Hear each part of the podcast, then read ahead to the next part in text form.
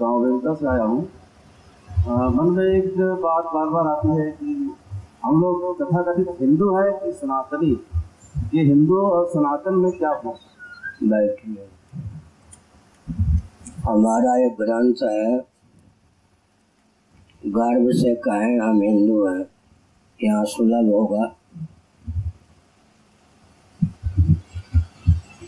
बहुतों की धारणा यह है कि अंग्रेज़ों ने हिंदू शब्द दिया। सर्वथा यह भ्रांति है। कालिका पुराण मेदिनी तंत्र विविध शब्द कोश में हिंदू शब्द का प्रयोग पहले से ही है। मुसलमानों ने भारत में पाँव रखा, उसके पहले से ही विदेश यात्रियों ने हिंदू शब्द का प्रयोग किया है। ऋग्वेद में भी हिंदू शब्द प्रयुक्त हुआ है। सनातनी वैदिक आर्य हिंदू ऐसा व्यवस्थित स्वरूप सिद्ध होता है। जो सनातनी है, वही वैदिक है, वही आर्य है, वही हिंदू है। भारतीय संविधान की पच्चीसवीं धारा के अनुसार यदि विचार करें तो जैन, बौद्ध, सिख इत्यादि भी हिंदू के रूप में ही ख्यापित किए गए। यह बात दूसरी है कि सत्ता लोलू पदोदर्शी राजनेताओं ने और अर्थ के किंकर सिख, क्रिश्चियन, मुस्लिम तंत्र, सिख, जैन और बौद्ध तंत्र ने स्वयं को अल्पसंख्यक घोषित करवा लिया है। लेकिन भारतीय संविधान की पच्चीसवीं धारा के अनुसार सनातनी तो हिंदू हैं ही जैन, बौद्ध, सिख ये भी हिंदू ही परिभाषित किए गए इसलिए जो सनातनी है, वे वैदिक हैं, वे आर्य हैं और वे हिंदू सनातन धर्म, वैदिक धर्म, आर्य धर्म, हिंदू धर्म में भेद नहीं है।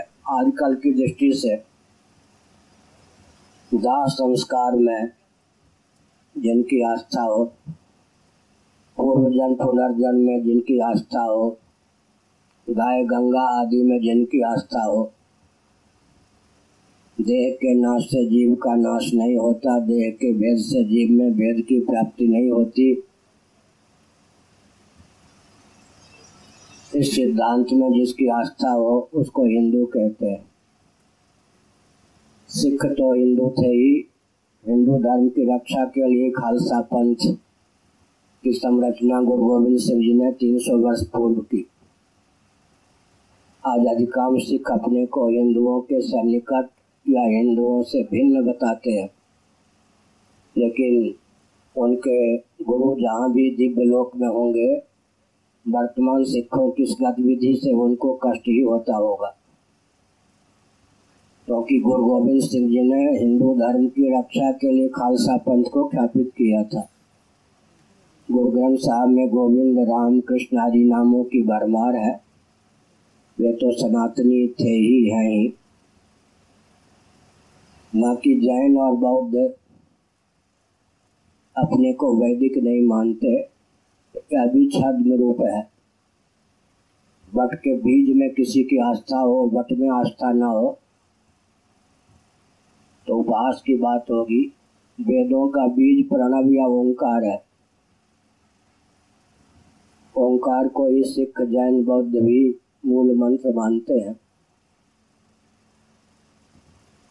योग दर्शन में भगवान का, परमात्मा का वाचक प्रणव को माना गया है, ओंकार को।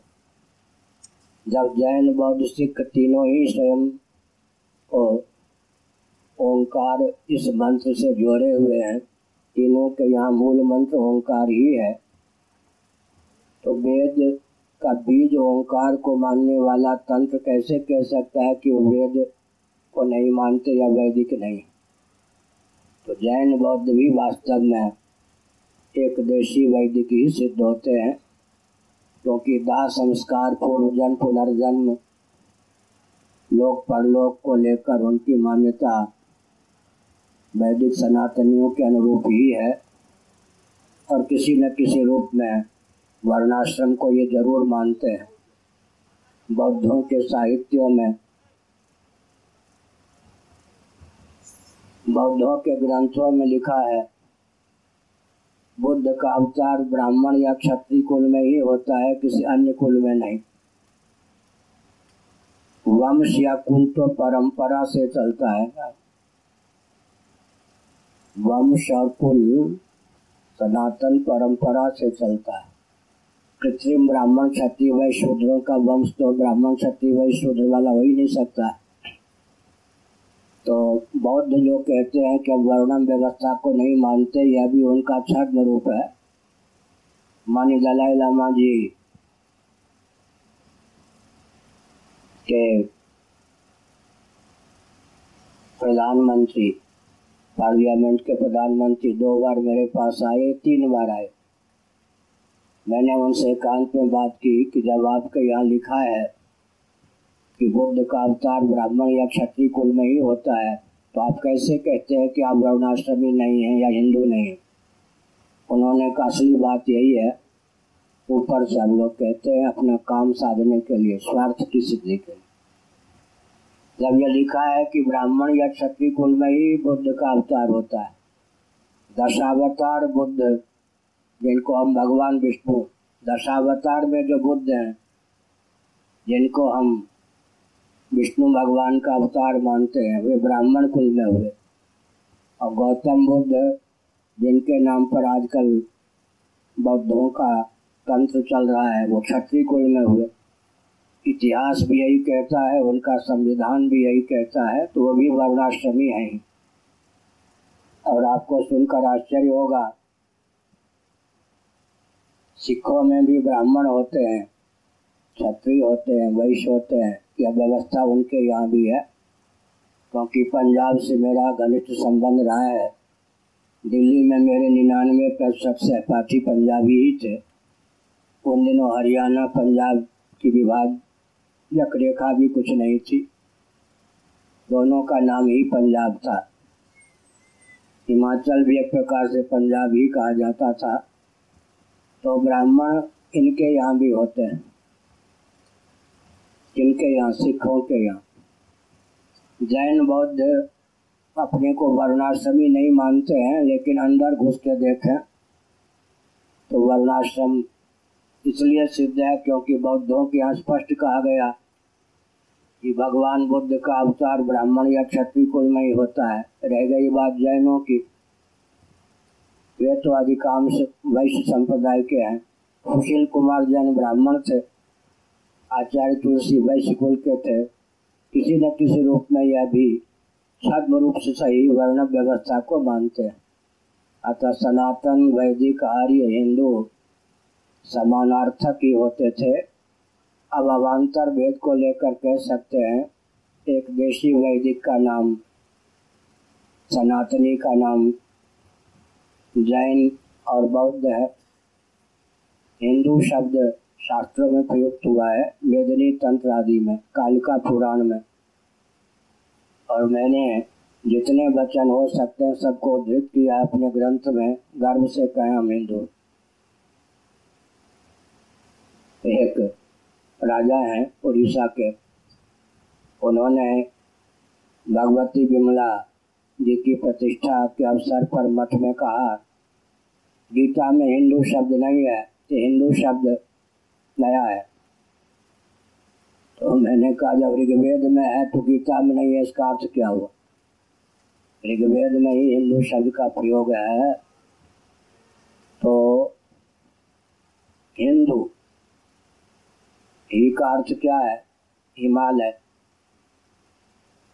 पहला अक्षर ले लिया। हिंदू सरोवर, कन्याकुमारी में। हिंदू सरोवर, उसका अंतिम अक्षर ले अक्षर ले लिया। तो हिंदू शब्द बन गया। हिमालय से लेकर इंदु सरोवर पर्यंत या जो क्षेत्र है, हिंदुओं का क्षेत्र है,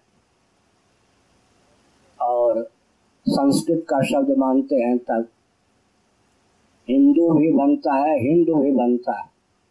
हिमालय से हिंदू सरोवर पर्यंत जब कहेंगे, तब हिंदू शब्द की निष्पत्ति होती है। और हीन का जो दूषण करता है, अराजक तत्वों का दमन करता है, उसको हिंदू कहते हैं। तब हिंदू शब्द भी बन जाता है। और अपभ्रंश माने तो इंदु का अपभ्रंश हिंदू है। वैसे संस्कृत का ही शब्द हिंदू है। हिंदू, हिमालय से इंदु सरोवर पर्यंत। इसीलिए हिंदू शब्द संस्कृत का ही है। हिंदू कहेंगे वो भी संस्कृत का है। हीनता का जो दूषण करता हो, अपनोदन करता हो, उसको हिंदू कहते हैं। अपभ्रंश माने तो इंदु का अपभ्रंश, इंदु माने चंद्रमा। और हिंकार करती है गो। इसलिए हिंकार का देवता का ही शब्द। हिंदू में हिकार जो है, हिंकार का गीत गाय जो हिंकार करती है उसका द्योतक। ये सब पूरी सामग्री आपको एक ही ग्रंथ में मिल जाएगी। आगे कोई